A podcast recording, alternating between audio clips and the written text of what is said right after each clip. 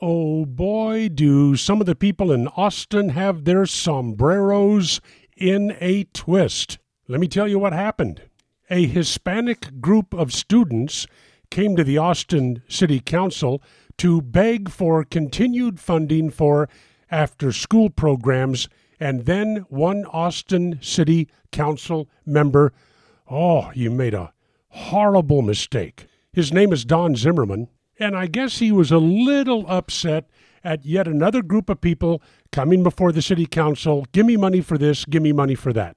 So here is what he said I'd ask everyone here, including the children, when you grow up, I want to ask you to pledge to finish school, learn a trade, a skilled trade, get a college education, start a business, do something useful, and produce something in your society so you don't have to live off others.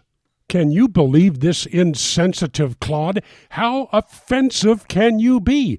Telling people that maybe you ought to be self reliant and not live your life off of the sweat and the work of other people. But poor Don Zimmerman, as soon as those words escaped his mouth, and escape might be the right word, the boos started coming from the audience. I don't mean liquor and alcohol, I mean boo. Who in the world are you to tell us that we shouldn't live off of the efforts of some other people? Oh, these people are saying it was so offended. I was so offended. Somebody even called him the Trump of Austin. You'll be happy to know he's not backing down.